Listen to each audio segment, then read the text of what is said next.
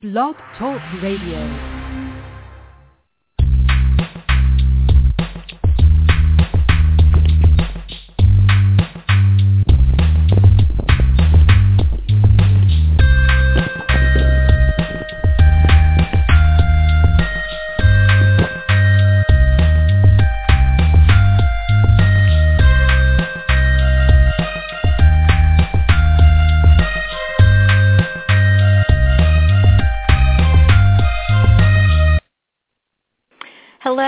Welcome to the Gluten Free Voice. I am your host.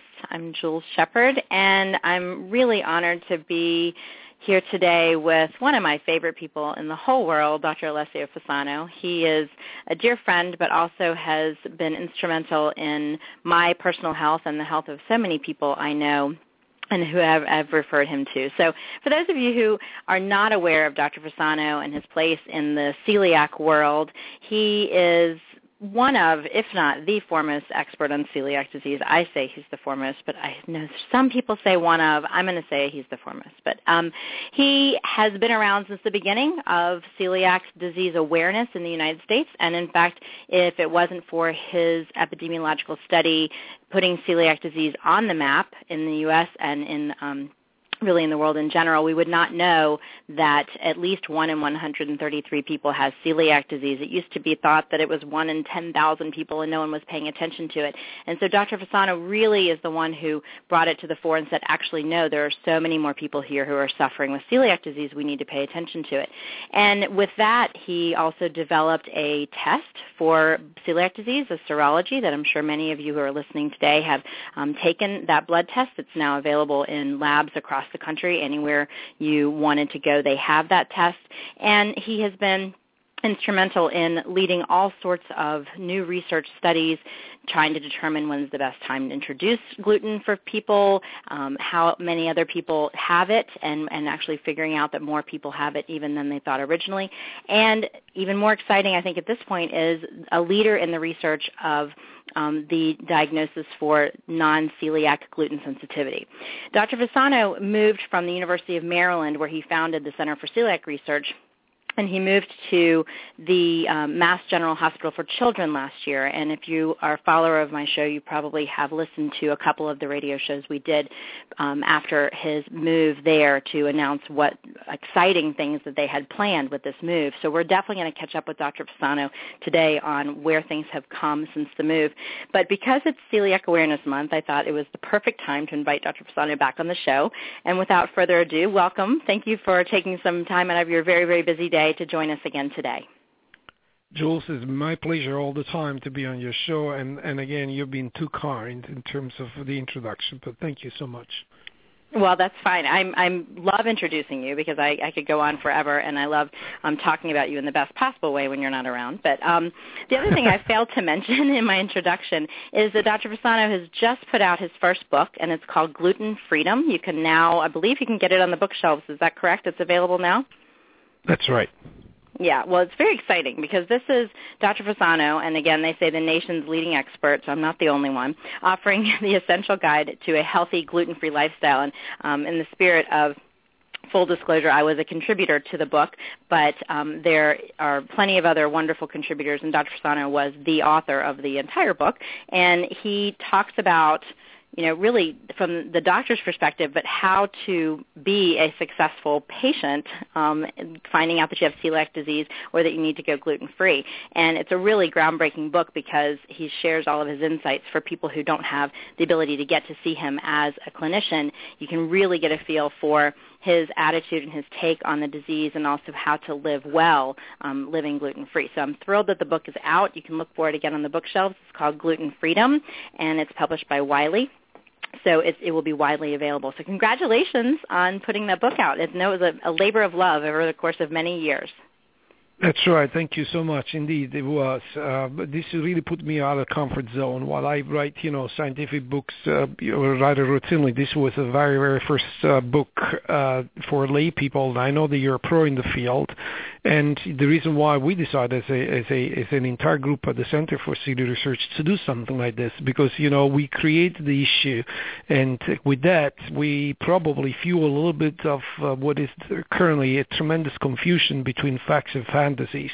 So we really believed there was the time to step in and, and write, you know, the real truth of, of uh, gluten-related disorders and who and why people need to go on a gluten-free diet so that we avoid all this confusion. And again, this was done, uh, as you mentioned, as an, uh, a group effort so that you not only come from the perspective of the uh, scientist and, and, and the clinician dealing with gluten-related disorders, but also from the people like you that live the experience on a daily life.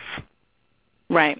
Yeah, and I think that's it's it really is interesting to look at it from all those different perspectives all in the same book. And that's why I think it's going to be really, really well received by the community. And, and I really hope that clinicians read it as well. As you said, it's not, you know, the typical book that, that you would be writing in your papers, you know, one clinician to another, but it's a perspective that physicians all need um, to understand the patient perspective and to understand that it's more than just a lab test and it's more than, um, you know, just something that's uh, than is abstract on paper. There's so much more to it than that. So having called that information from experts at all levels, um, as you did in this book, I think is extremely valuable valuable resource. Yeah, this was written indeed. Uh, uh, keep in mind that we want the broadest uh, readership possible, not just for patients, but also for people that have a general interest to understand, you know, if they need to go gluten-free for healthcare professionals, not just physicians, but dietitians uh, and nurses uh, and, and students that deal with this kind of stuff, that they want to know how this all came about and you know what are the scientific evidence and if you have to go gluten free what is the best way to implement the diet? Right right. Well and i, I hope people do take the opportunity to um to look for because I think it's going to be super helpful to folks.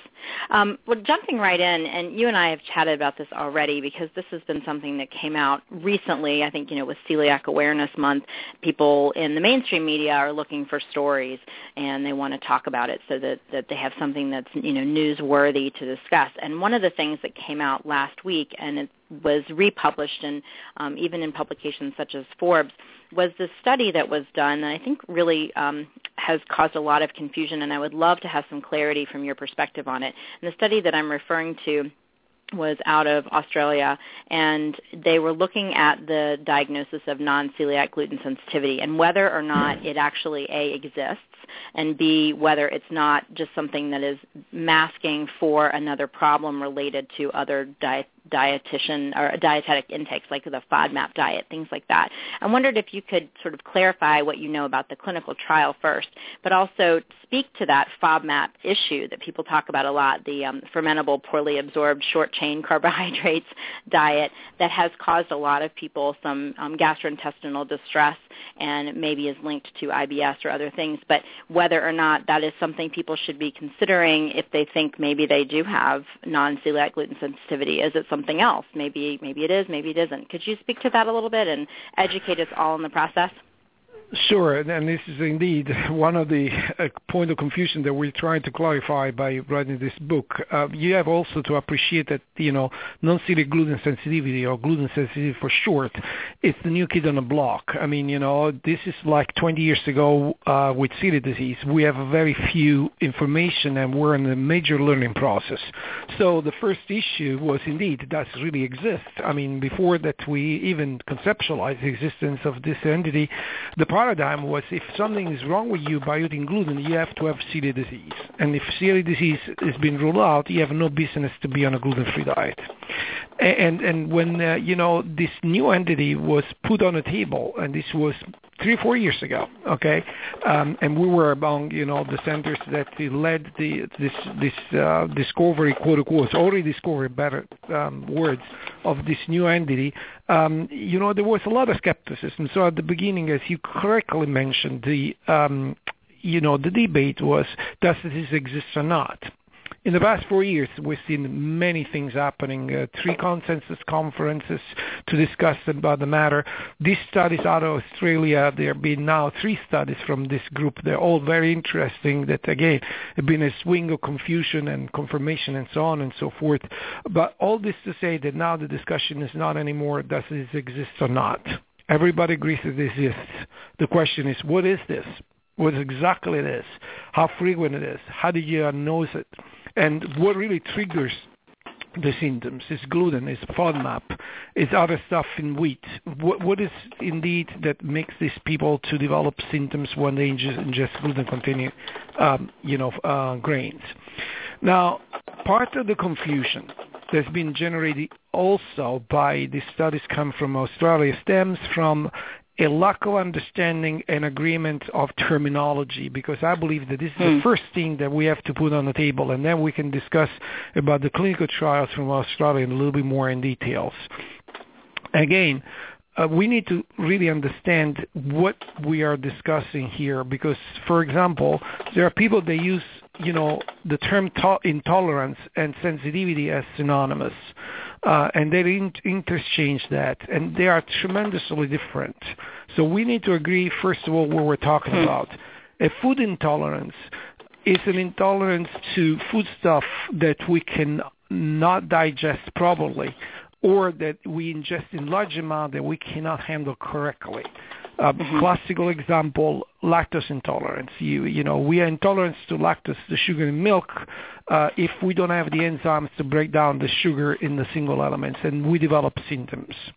FODMAPs is another classical food intolerance. So in other words, we use, you know, to eat these uh, products, this food stuff, enriched with these sugars that we cannot completely digest and bring in, and therefore are fermented by the bacteria, the microflora that lives in our guts, and the final product can be gas, and this will, you know, trigger IBS-like symptoms. These are the classical, you know, examples of intolerance.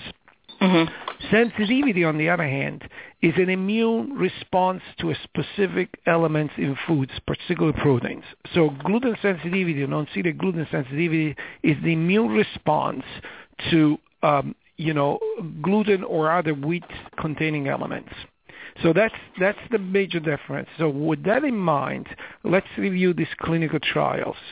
The first one that came out from uh, the uh, group from Australia was a double-blind clinical trials in which they really put on a map the fact that gluten was the trigger of gluten sensitivity. So they took these people that were supposedly diagnosed with uh, gluten sensitivity based on specific criteria, and they, in a double-blind fashion, meaning they, they the operator, i.e., the scientist, didn't know, the patients didn't know, they received either additional um, in a gluten-free diet, they, they receive either you know a placebo that was starch or gluten, and they found out the one that received gluten were the ones that got sick.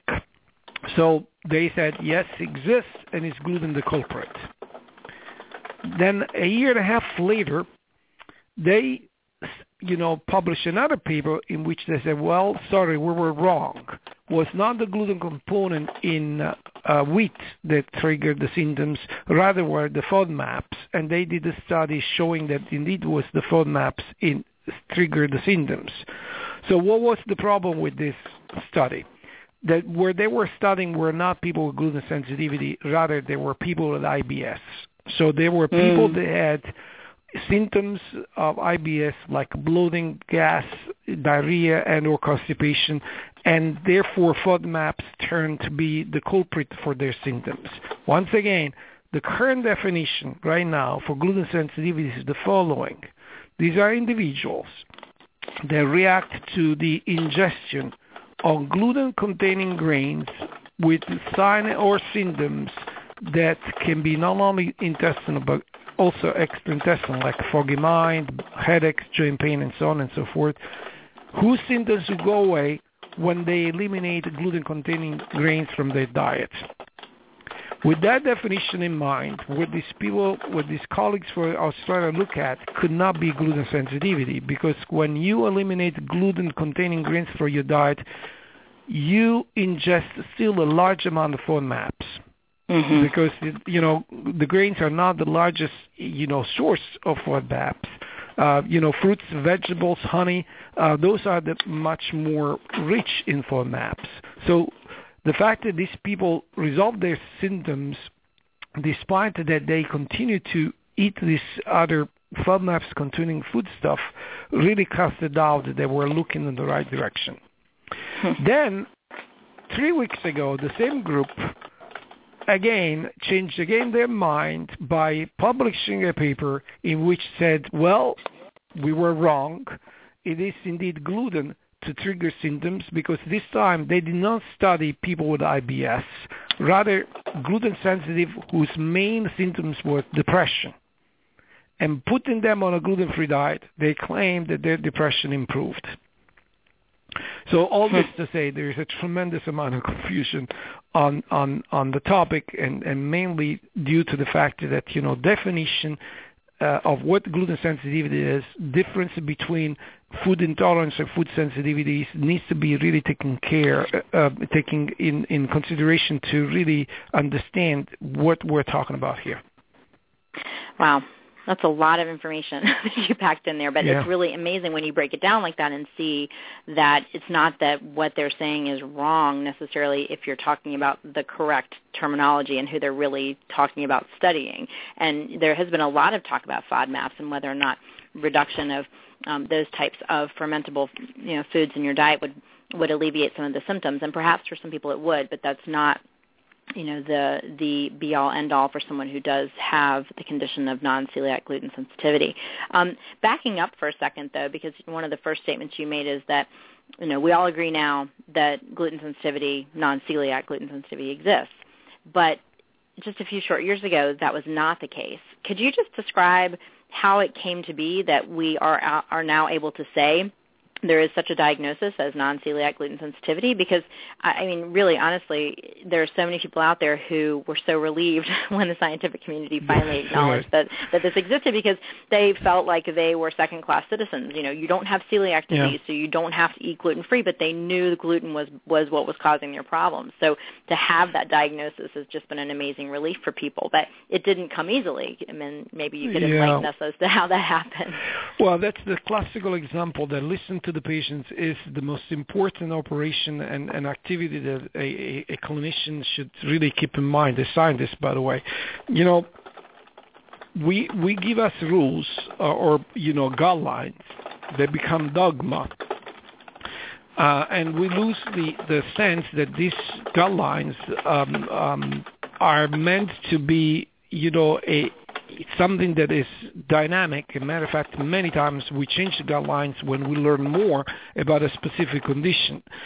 Uh, so, um, you know, the rigid mind, the closed mind, when we said, you know, the guidelines and the dogma is that if you have a problem with gluten, you have to have celiac disease, stems from the fact that we gave this kind of rule to ourselves, so to speak.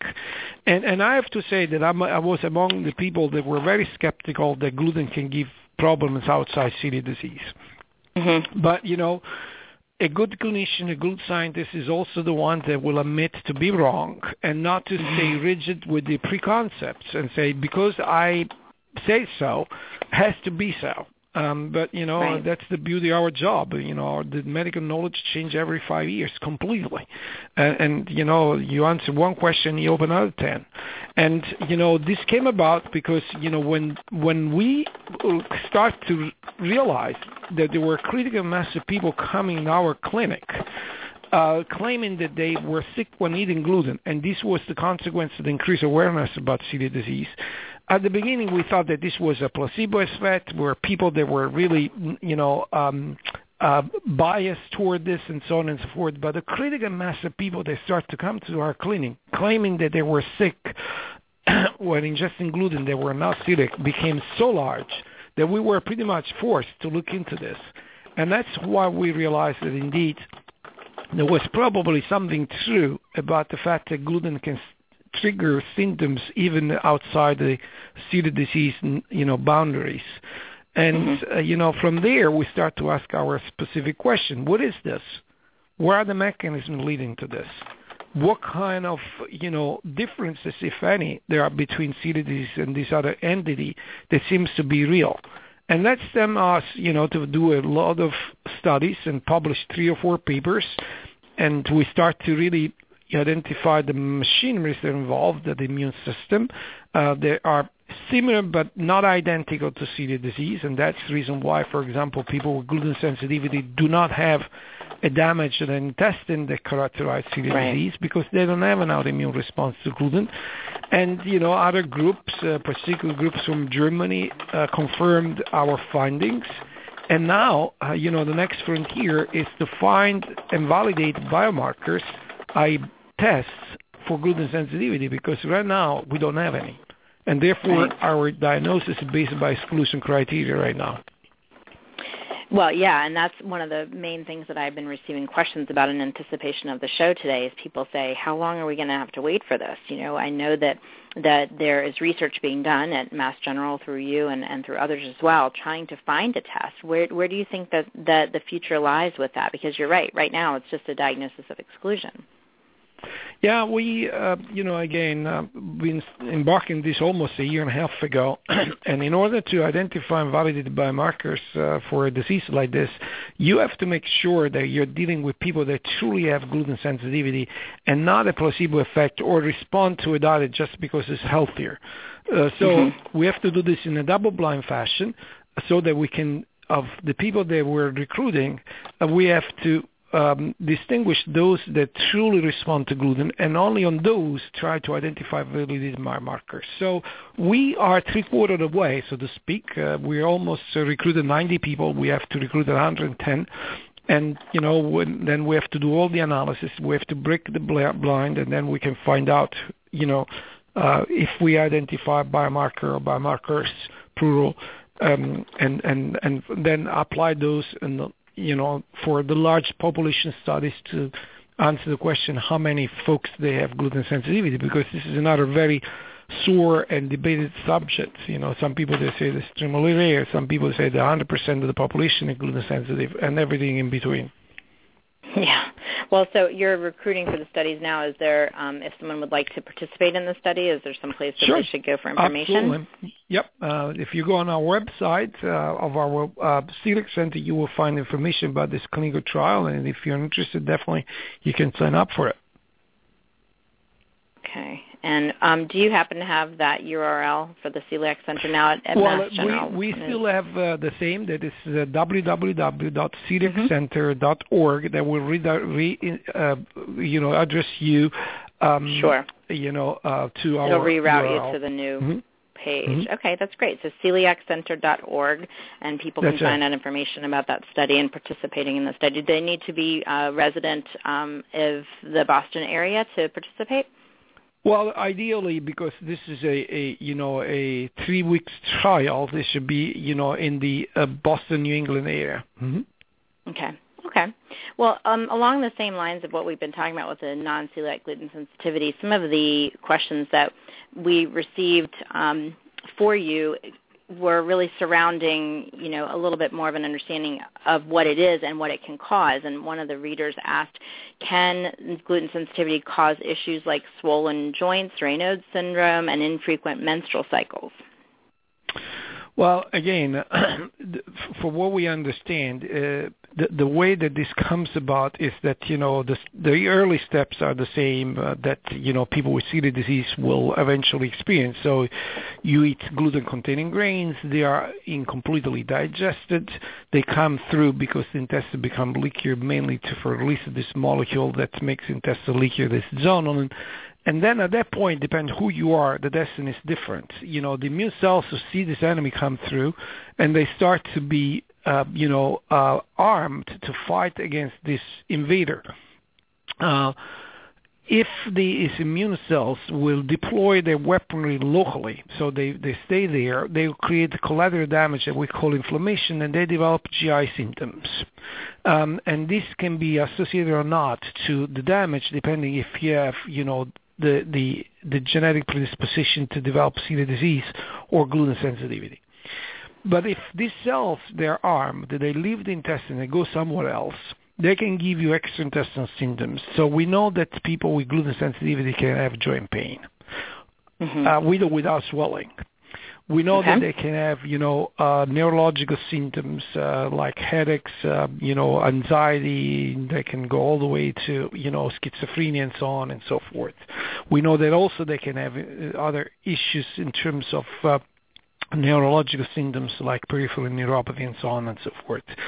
Hmm. Anecdotal report about menstrual irregularities, and this can be due to so many things. So it is very difficult in that direction to be too assertive because okay. you know while the skin rash and, and the foggy mind and the headaches and the GI symptoms have been clearly associated with gluten sensitivity uh, other less frequent conditions like the one that you mentioned, uh, like uh, menstrual irregularities, is something that is still a work in progress. Remember, we're moving the first steps in this uh, new, uh, you know, entity, and therefore, you know, we can't mm-hmm. really have all the answers yet.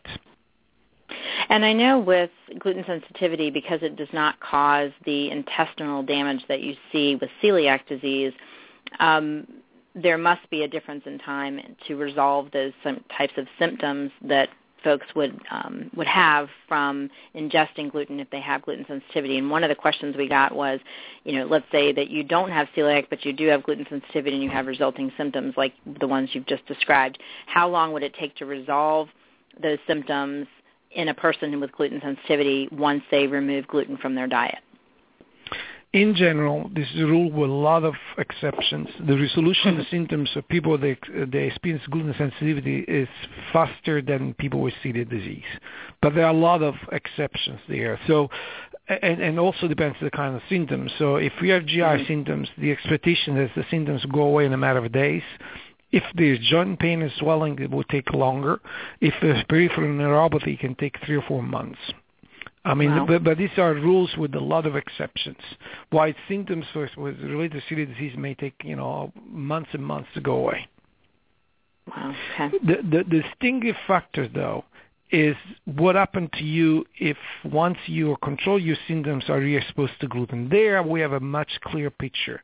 For celiac sufferers, sometimes you don't relapse with symptoms for months, if not years.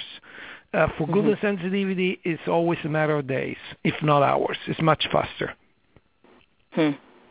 Well, and it makes sense when you understand physiologically what's going on. I mean, the gut has to heal for a celiac in order for them to then experience the um, resolution right. of symptoms. Yeah. Okay. Not um, only that, then, but also when you reignite the problem, the chain of events that leads to celiac disease, you know, autoimmunity is much, much longer than the chain of events for the immediate immune response that people with gluten sensitivity they experience. That's the reason why when we're exposed to gluten, you relapse immediately, almost immediately. Gluten sensitivity it can take much longer with celiac disease. Yeah, um, and you know, there's it's interesting that you that you pointed that out because that was on the list of questions I was going to ask you as well because I get this a lot. Um, you know, folks who do have celiac disease like I do, um, we we all sort of anecdotally have noticed that the longer you've been gluten free, the more immediately you react to gluten exposure and the more severely you react to gluten exposure, but there doesn't seem to be a scientific study that backs that up. It just feels like that's what always happens. But you yeah, sort of true. described it there. Yep, true. Very true. Uh, you know, the rationale is now clear, but, you know, many people believe that once the immune system is not, you know, um, exposed to gluten for a long time, is really is not trained to really be gentle, so to speak, when gluten comes through. And by the time that you're re-exposed to gluten, you go all in, and that creates mm-hmm. this massive you know, surge of an immune response. But again, this is just uh, working about this. I don't think that anybody has clear evidence that that's the case. Okay, we'll put that on your list for the next study that you need to do. Sure. we we all sure. want to know. what yeah, is the physiological yeah. reason for that? But it, it truly, it feels like, you know, I've had people ask me over the years, you know, it feels like this is what's going on and this is what's happening. Isn't this true? And I just have to say, you know, I would agree with you personally because that's been the case with me, as you well know. I mean, I, when I am exposed to gluten, it's never pretty, um, and it's always a new symptom, and it's it's pretty amazing um, how my body just goes absolutely crazy if I get exposed to gluten. And I hear from people every day who are the same way, and yet we each in our own way, you know, we're we're handling the exposure to gluten prior to our diagnosis diagnoses to a certain extent. We were handling it without these symptoms, and they, they come back in a, um, in a strange uh, way and, and very severe and very rapid. So um, that's interesting to hear you you say that. So thank you for explaining that a little bit more. Um, back Sure. to the issue of celiac, another question. You know, we've been talking about the testing for non-celiac gluten sensitivity. What about um, what's on the the I guess the horizon for celiac disease? I know there are so many therapies that are in testing mode right now um, from you and from others. Um, cl- the clinical trials that are out there for drug therapies, vaccines. You know, could you sort of update us on where things stand for the future of folks with celiac disease and for the prevention of celiac disease? Sure, indeed, uh, these are the two major areas, you know, to treat celiac disease for the ones that already have it, and then eventually to develop strategies to prevent it. So these are two major, you know, pipelines of research that now is becoming, you know, really interesting because they are coming into the uh, most exciting uh, point of uh, of uh, of uh, exploitation here. So for the treatment, um, you know, over the years, why this at the beginning starting, you know, roughly in 2005, when we start to have really the possibility of alternative or, or what I would like to say integrative treatment for celiac disease start to see light at the beginning we thought that was mainly a purely a, a, a scientific exercise with you know rather limited you know clinical applicability given the fact that we know that the gluten-free diet is extremely safe and extremely uh, efficacious in controlling celiac disease. Um, but you know, two things really in the last few years became extremely clear to us, both as a scientists as clinicians. One, of course, the bottom line for what we do is quality of life, and people that start to be questioned more uh, in more details about the quality of life, they clearly voiced the frustration of a, a not ideal quality of life, despite that availability and palatability of gluten-free products improved dramatically in the past few years. The other thing that also, uh, and for and maybe even more, uh, prompt you know the rationale for these other treatments is the recognition that despite a good compliance to the gluten-free diet, a large number of individuals will still have damage in the intestine with or without symptoms. And that's very frustrating because the number is not negligible. Now, the last figures that I've seen out there talk about 30, 40%. So, you know, a large proportion of individuals, they are religiously gluten-free. They still have damaged intestines. So this really provides now much more rational for this kind of alternative or integrative uh, treatment uh, to be used in adjunction of the gluten-free diet. Now, there are many uh, strategies out there, and they are in different uh, stage of evolution in terms of clinical trial. Um, and, again, uh, you know, there are different strategies. Uh, one is focused on complete digestion of gluten, so that would become not toxic, and it's the reason, um, you know, the rationale is because, as I mentioned before, we as human beings cannot completely digest gluten, and uh, some bacteria they can generate enzymes they can do that. so some companies use this enzyme for bacteria to eventually detoxify gluten completely and prevent the problem when you ingest it and the mm. clinical trials are, are you know are going forward. They they made progress. These are now in phase two, initial phase two, and then I'm now recruited for a second phase two uh, trial. And this is mainly the technology that Alvine out of California is using.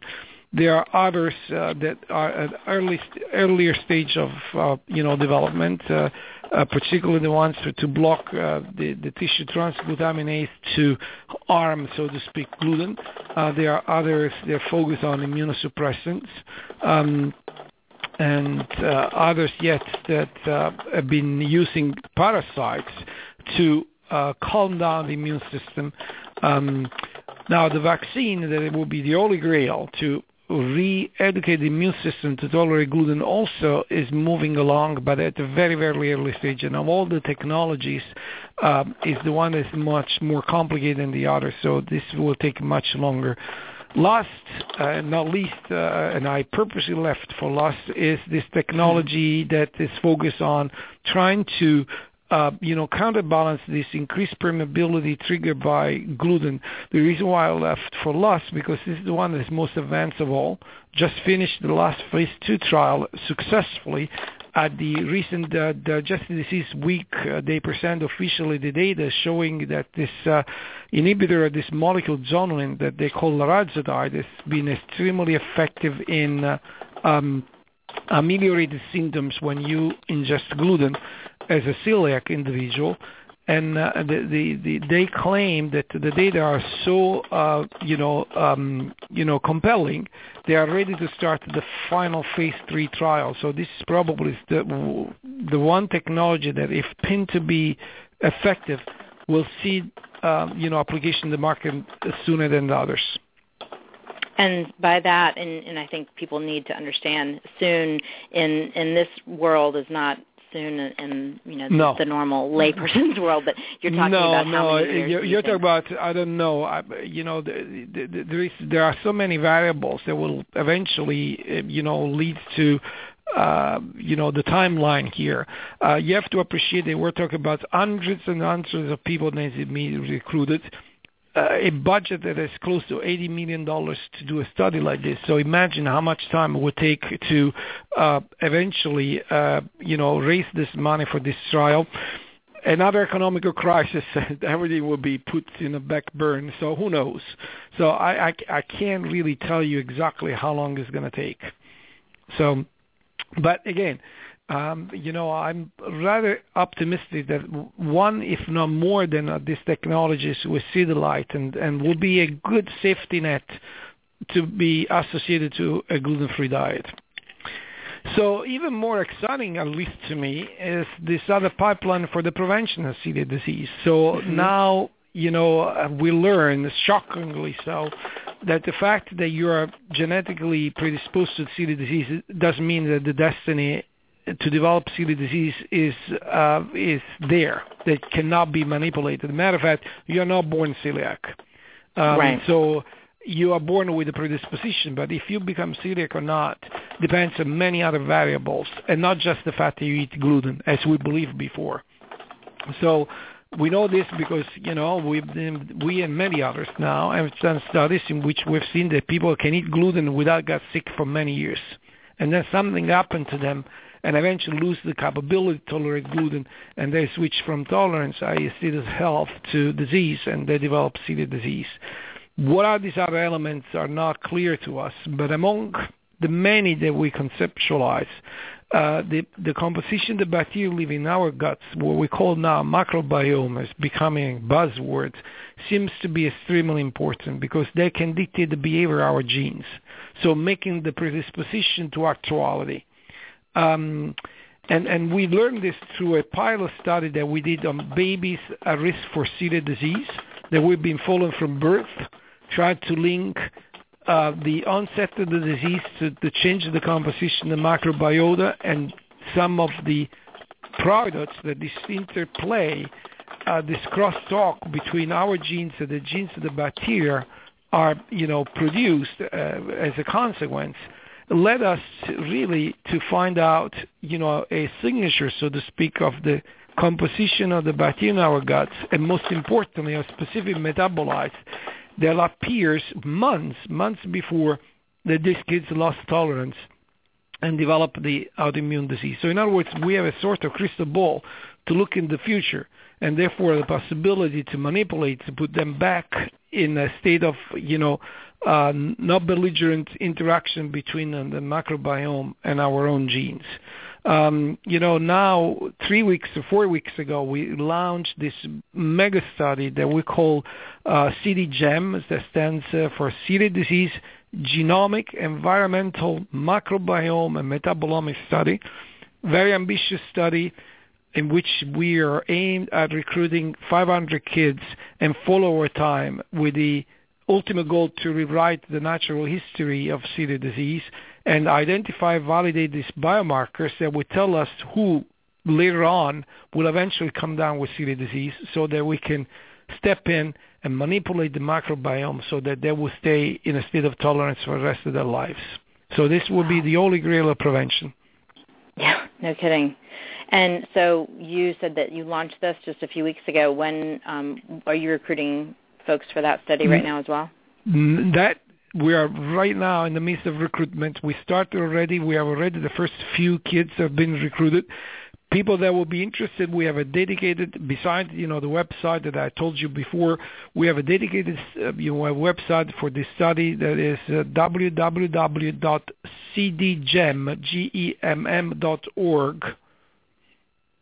And if they go over there, there is all the description, uh, you know, in very simple terms, what this study is all about, who is eligible to be recruited, how to be recruited, and so on and so forth. Okay. Wow. All right. That's fantastic. Um, I was not aware that you had launched that already, so that's that's wonderful. Oh yeah. Um, yep. Great. Well, I wish you all the best in that. I think there's so many people who would be um, so thrilled, obviously, you know, to know that one of their family members who might be predisposed to having celiac would have the ability, because of this kind of research, to um, you know, be tolerant for the rest of their lives and would not have to experience, you know, the full-on effects of celiac disease. That would be fantastic. Um, well, exciting news in that regard. So thank you for sharing that. Um, sure. Talking about children again, we got another question that I, I get a lot, and um, and I know you just recently completed a study on this, so I would love it if you could explain this in a little bit more detail um, you know, folks who have celiac disease or have celiac in a first degree relative and then they have children. When do you test an infant for celiac disease? When do you introduce gluten to a, an infant when celiac is in the family? Yeah, I mean, this is another very exciting, uh, you know, uh, study that came to fruition, and, and we finished a very large and long, you know, prospective study um, when to test. Of course, not before the gluten is being introduced in the diet, because without that, it will be useless to test. Of course, mm-hmm. uh, in general, we do not recommend to test, you know, um, too early, because you know, because of the study that we just completed, we realized that you know, it is you know extremely difficult to have a, a clear and definite answer in terms of who is going down with celiac disease uh, as an infant at risk. So if you have a baby um, uh, in your family, some of the family members uh, have celiac disease. Of course, you know this baby is a higher risk because we know there is a genetic link. So rather than one percent of the general population, it can be up to ten percent. And mm-hmm. uh, the question is when to test. Well, any time that this kid has to be you know, tested for anything else would be a good time.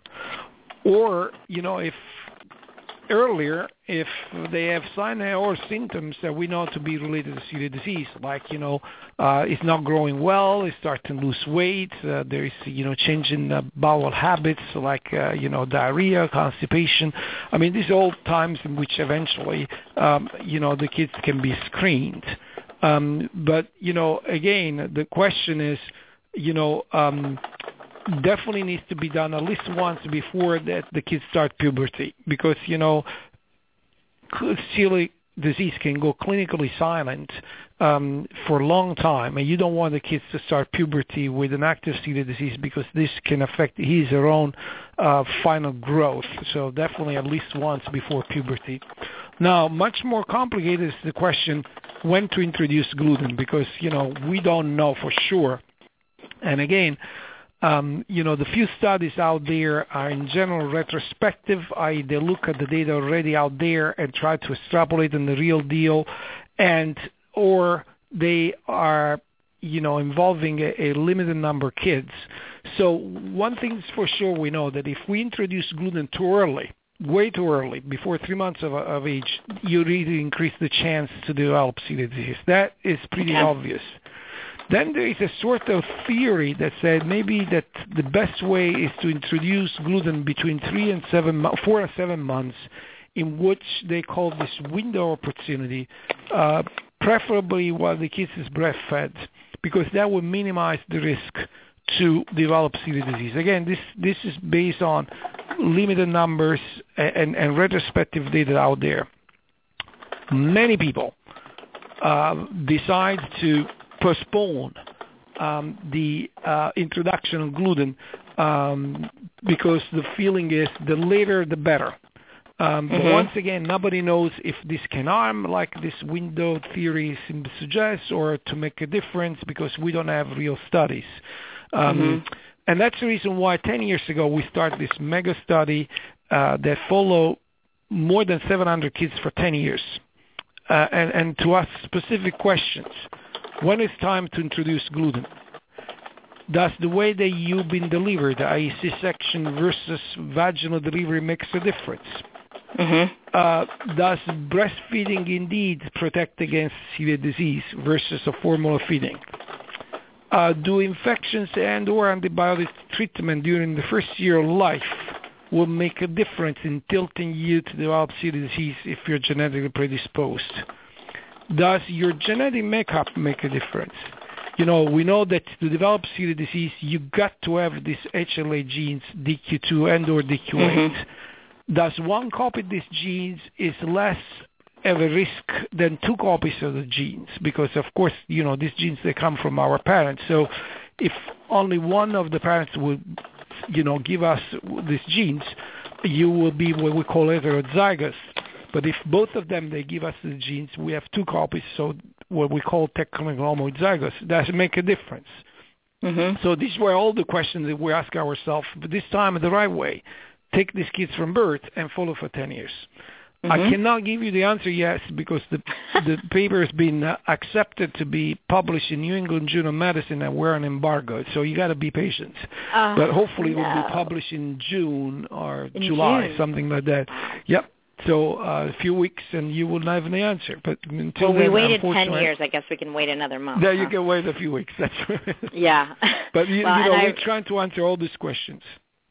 Yeah, well, yeah, and you've been very busy at that, indeed. So 10 years ago, you launched the study, and you asked all of these questions, and we will find out the answer in June or July when it's released. And I assume that we'll get a press release through um, Mass General as well and on the website. That's right. Yeah, General will uh, send a press release out, and uh, I'm pretty sure that you know if you have your ears on the ground, you will hear about it.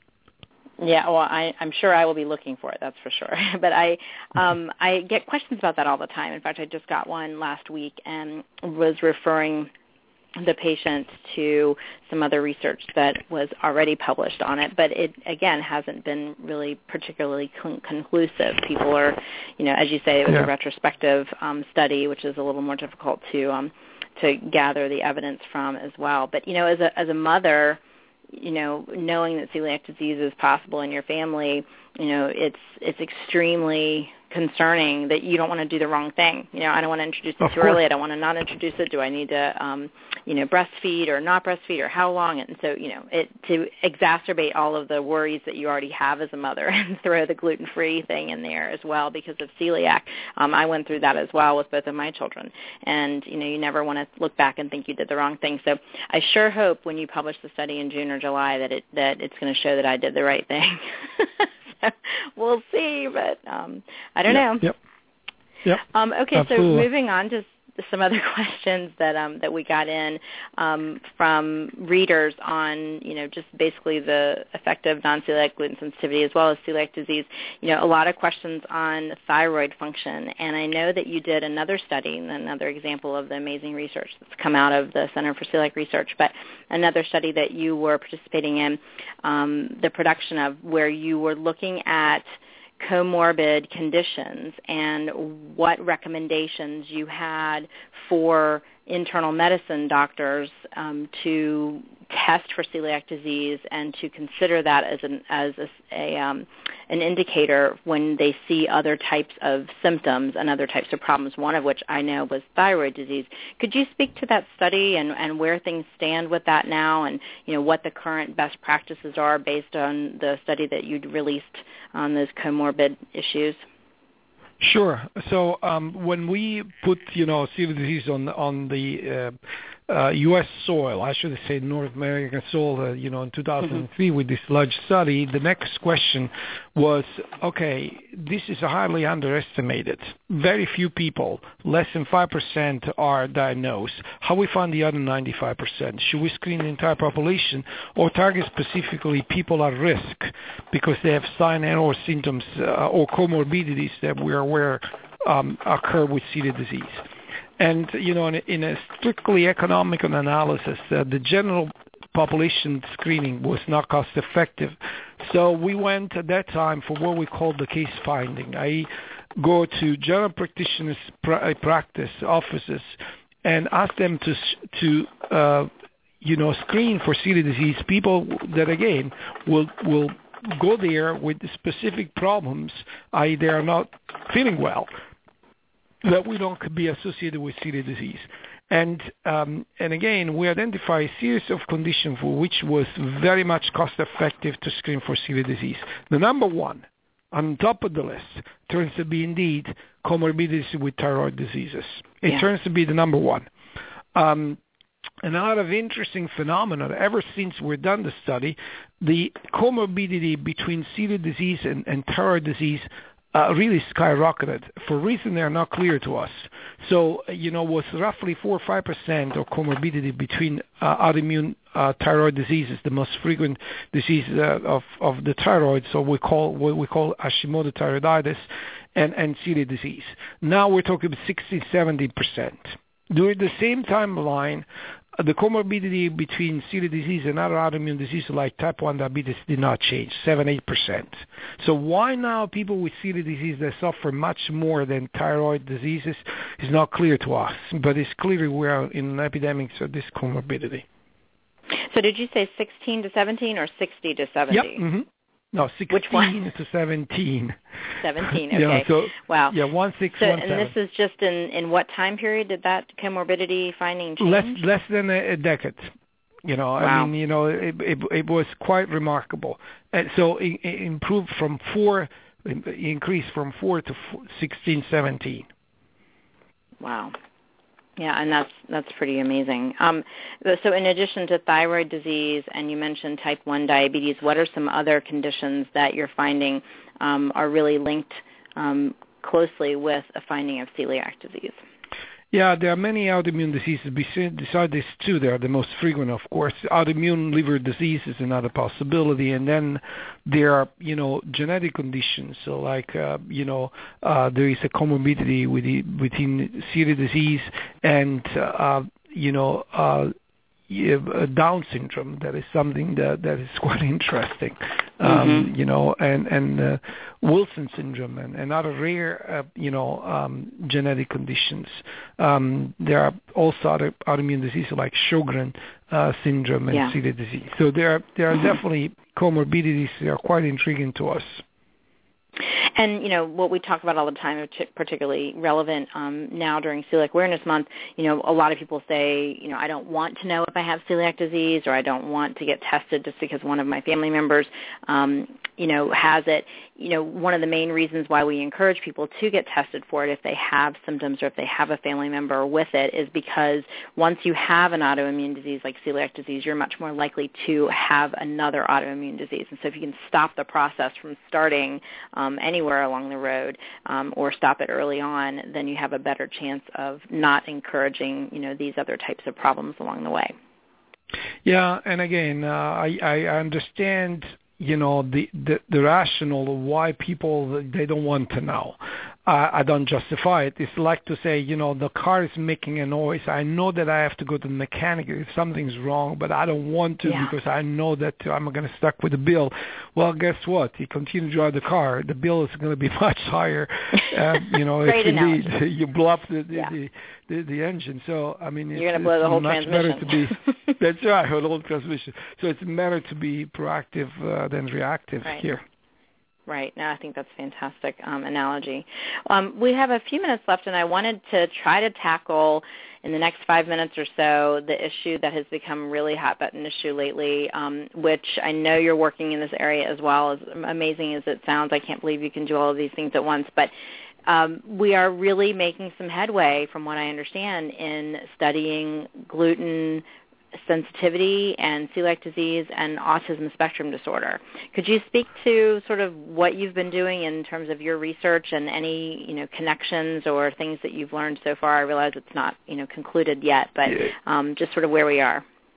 Yeah, sure. I mean, two disclaimers here. One, uh, when they say you are doing so many things, you're talking about a group because every single individual would never like be able to we. do something. It's you that's and your right, whole that's team. Right. that's right. This, is a team effort, and that's the only reason why we can do so many things because we have wonderful people working at the center.